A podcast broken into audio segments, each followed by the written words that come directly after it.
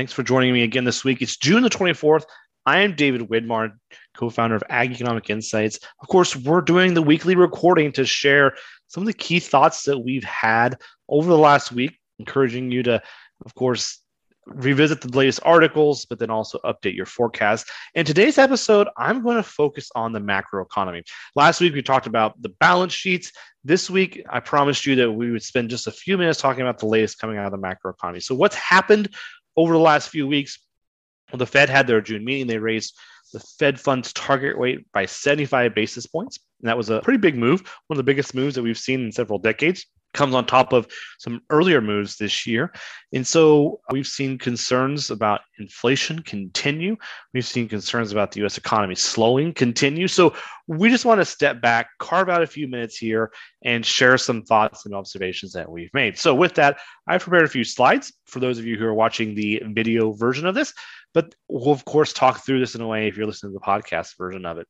So the first thing that I want to point out is through four times a year, the Fed shares expectations. They internally make some forecasts, and that allows us to get a little bit of a peek as to what their expectations are. And you know, I'll give you the punchline first. The Fed has really changed their expectations over the last several months, over the last estimate periods, you know, six to 12 months. And they've even changed them again, and they're sort of trending in this same direction. And the direction has been slower economic growth, uh, more unemployment, higher inflation, higher interest rates. And so let's just take a look about where their projections are as of June, and it shows the difference to March. This is publicly available information. As I've stated multiple times, we can agree or disagree with the Fed, but there have been some pretty valiant efforts to share their expectations. So I'm going to talk about the median of these expectations. So here's change in real GDP for 2022. They think the US economy on a real basis could grow uh, 1.7%. This is down from 2.8% in March. So they've trimmed a full percentage point out of economic growth here in the US. Now let's shift down to unemployment. They think now currently unemployment in the US for 2020 will come in at 3.7%. That has it's up from 3.5% just three months ago in March. It's also worth noting they expect unemployment rates to trend higher. In fact, the long run unemployment rate that they're targeting is 4%. And so that's that runway we've been talking about that gives the Fed a little bit of flexibility here to really get interest rates up and to hopefully slow this inflation down before unemployment rates become at an alarming level. Speaking of inflation, in March, they thought inflation in 2022 would be 4.3%. Their current projections are 5.2%. I want to pause here just a second. I want to show the range of expectations among the Fed's staff and the Board of Governors. This range here is 4.8% to 6.2% for this year. This year is half over as we're recording this, or effectively half over. And there is still a very wide range, 140 points of variation here for 2022. If we move into 2023, that range is 2.3 to 4.0. And of course, they think it'll start to tighten up. What's kind of interesting here is there's almost more uncertainty. Well, I guess it's not more uncertainty, but there's a lot of uncertainty open-endedness around 2022 relative to 2023 when you consider 2023 is six months away and 2022 is half over so that is really important to just keep filed in the back of your mind about how much this has changed now we're going to skip down here to the Fed fund rate. They currently expect the Fed fund rate for 2022 to be at 3.4%. This is up from 1.9%. This is potentially the biggest change that we've seen. I think it's the Fed telegraphing they're going to have to continue to be aggressive with interest rates. They raised that 150 basis points. They also raised their expectation for 2022 and 2023. They moved 2020 three, excuse me, from 2.8 to 3.8 next year, another full percentage point. And as we roll into 2024, they also moved that from 2.8 in March to 3.4%. So again, they're continuing to signal this slower US economy, higher unemployment, more inflation, the more need for higher interest rates. I want to step back just a little bit. This is a little table that I put together to help you kind of a quick cheat sheet as to where the Fed's expectations have been. They have changed their thinking a lot over the last again six to nine months. Sometimes you could we'll let you decide if this is criticism of the Fed or a failure of the Fed. But as an economist, as somebody who's you know observing the decision making process, I think it's just worth stepping back to see how much this economy has changed in the Fed's eyes just in the last few weeks. You know, back in December, Brent and I commented that was when the Fed said they're going to stop expanding the balance sheet. They wrapped up those balance sheet expansion processes, which we'll talk a little bit about here in a little bit. But Brent and I noted there that tone of the Fed started to change back in December, and they've continued down this path. So, what do we mean by that? Well, back in December, they thought the US economy was growing by an inflation adjusted rate of 4%. That's down to 1.7. They were expecting unemployment around 3.5. Now it's up to 3.7. We were expecting inflation about 2.6% back in December. Now we're at 5.2%. So, you know, about half of the economic growth, more unemployment, double the inflation. And then here's the big sticker shock Fed funds rate. They thought they were going to keep the Fed fund rate below 1% back in December. They're now at 3.4%. So they've had to change quite a few things here. And in fact, if you look at the projections for 2023, it's a very similar outline. So back in December, they thought the US economy would have 2.2% of annual growth in 2023. They've trimmed that down to 1.7. They've also bumped the inflation rate higher from 3.5% just six months ago up to 3.9%. Again, inflation, they're still, I guess, optimistic about inflation in 2023. Let's talk about where 2023 is right now. They're expecting it at 2.6% in these June estimates. That's about half of where their estimate, their median estimate is for 2022. So I think we're going to see a big reduction in inflation over the next year. We'll see how that plays out.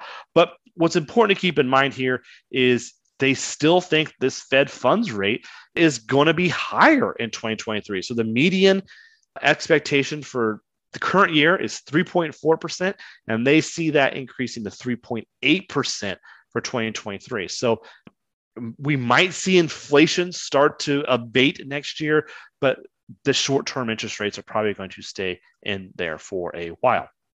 Another chart I want to show you here is this is sort of a track record of where inflation has been. As you can see, there's lots of years where the PCE inflation has struggled to exceed or maintain that 2% goal the Fed has. And then we see the data in 2021, which got close to more than 5%. And then this is the range of expectations. So we've plotted the uh, box and whisker, all those expectations for 2022, 23, 24, and then back to the long run. And so we were talking about the median. And so I think it's important to you know, I talked about the median forecast for the Fed fund rate was 3.4%. Excuse me, inflation was 5.2%. It's important to note that there are some who think it'll come in below 5%, somewhere around 4.5% for 2022. But there are also some who think that it could come in above 6%. We have some Ag Forecast Network questions about that. So you want to take a look at that. As we roll into 2023, there are still a few estimates within the Fed that we could see something considerably above that 2.6% I noted earlier. That 2.6 would be a big improvement. There are still some folks who think that it could come in, you know, close to 4%. What's important to note there is that the range for 2022 and the range for 2023 don't overlap. So there's a bit of a consistency there that inflation will start to come under control in 2023. The next piece here I want to mention and talk about are the expectations around that Fed funds rate, where that Fed funds rate land. These are all the individual votes, I guess, that you would say. You know, everything for 2022 is landing between the three and the 4% mark. There isn't too much variation outside of that window. When we roll into 2023, one vote falls below 3%. There's about five votes that come in above 4%, but that 3.8% was that median. And then the, the real question mark or the head scratcher, I guess, comes in 2024 where the Fed noted that the midpoint or the target level of the Fed funds rate could range, you know, something above, you know, 4% or in that 4 to 4.25%, and then some votes falling as low as almost 2 to 2.25%. So quite a bit of uncertainty where this might fall out a couple years down the road to wrap this up with a couple charts, we have an article this week. Really encourage you to think about this article. And what we talked about is the Fed's second tool. A lot of focus has been going in on the Fed and what they're going to do with respect to interest rates. Interest rates are the active tool that the Fed said they're going to be using, but there's a passive tool that the Fed is just getting engaged, just getting it put into gear here in June, and it's shrinking the balance sheet. And why this is important is when the Fed is looking to stimulate the economy, which they did from 2020 until the late parts of 2021, they were actively buying bonds. And what that was allowing them to do is they were competing in the bond market to buy. And when there's more buyers than they were competing on the buying side, they were actually driving the price they were driving interest rates lower. So they were driving interest rates lower on more than just that Fed funds rate. They were in other areas of the bond markets. Now, when they put this plan into gear, and it's going to take a few months to get that again, the details around land that article, but it's going to take a few months to get up to speed. But they're going to start to shrink the Fed balance sheet by about a trillion dollars a year, $1.1 trillion a year. And they're going to be competing on the selling side now. And when they're doing that, they're going to be, you know, it's going to start to we're going to start to see higher interest rates as they're going to be out there selling these assets. They're going to let these assets roll off, and that's going to, of course, be if you're wanting to wanting to buy these bonds, you're going to be able to get a higher interest rate because there's more sellers out there. And so they're competing on the selling side, which is going to start to create some upside potential here for interest rates and bond interest rates that bonds are going to be the intrinsic value of those interest rates on those bonds. And so again, this is going to be a very passive type of tool. And I think the thing we want to challenge you to think a little bit about is one, this is a, a slow burn plan. In fact, we saw the Fed balance sheet jump from $4 trillion close to $9 trillion in between, you know, the pandemic starting in 2020 and the end of 2021. So that was a $5 billion expansion in two years. Now they're going to roll this off at something like 1.1 trillion. And so you could see it's going to take until about January 2027 before we get back to that $4 trillion. Also, keep in mind the Fed was trying to shrink the balance sheet before the pandemic. So it's not clear what the contingencies are for the Fed to adjust this burn rate on their balance sheet, this shrink rate on this balance sheet. And it's also not clear what's their end target. What I think is going to be interesting is all the conversations around the US recession here in 2022 or 2023 I don't think that's the relevant question. I think the relevant question might be what's going to be the Fed's actions? What's going to be the Fed's response? Are they going to need to, have to, want to issue some large bailout or stimulus effort? I guess I should say. What does that look like? Do they adjust interest rates and do they keep this shrink program in place or do they pause this shrink program before they lower interest rates? If the economy continues and they inflation remains stubborn, will they adjust this shrink rate? Could we see something like two or three trillion dollars in shrink rolling off this balance sheet on an annualized basis?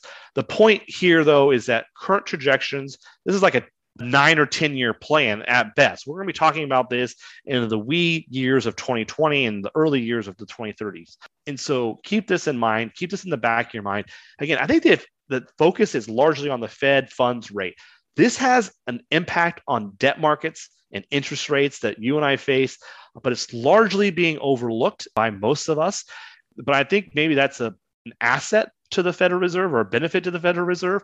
I wouldn't call this a stealth program. I think it's pretty public, but it's just not capturing the attention like the Fed funds rate. So this is sort of a program that you know I was thinking back to the Ronco days of the rotisserie chicken, set it and forget it. Um, they're going to be able to set this program into place and see how it works over the next few years. last two points here I want to cover. We have two forecast network questions around interest rates open. The first one is the probability of the 10 year treasuries getting above 3.5%. Last week, they got to 3.49%. So we had to go measure a little bit to make sure that question didn't get resolved. But keep an eye on this. We've seen these 10 year treasuries really bouncing around the last month. Update your forecast, follow along with that. The second question is the Fed fund target rate, the upper limit. We have that question about that. It has hit 1.75%. The question that we have open the forecast network is the probability of it going above 1.75%. So the next month, the Fed's meeting, if they raise that target limit again, we could see this question get resolved. So update your forecast, kind of reflect on how things have changed, how things have moved, and we'll see how this moves forward. And you know, just to think about this 10-year treasuries, we're back above 2018 highs or those levels we saw in 2018. If we look at where we are with these shorter term rates, we're still quite a ways away from those 2019 levels. So that's all I have for you this week. Check out the rest of our content. Jeff updated the yield models. We have an article around global vegetable oil usage and production over time. Take a look at that. Update your forecast network questions. And of course, the acreage report comes out next week. Update your forecast around acreage, update your forecast around the yield contest as well. That's all for this week. Take care and stay curious.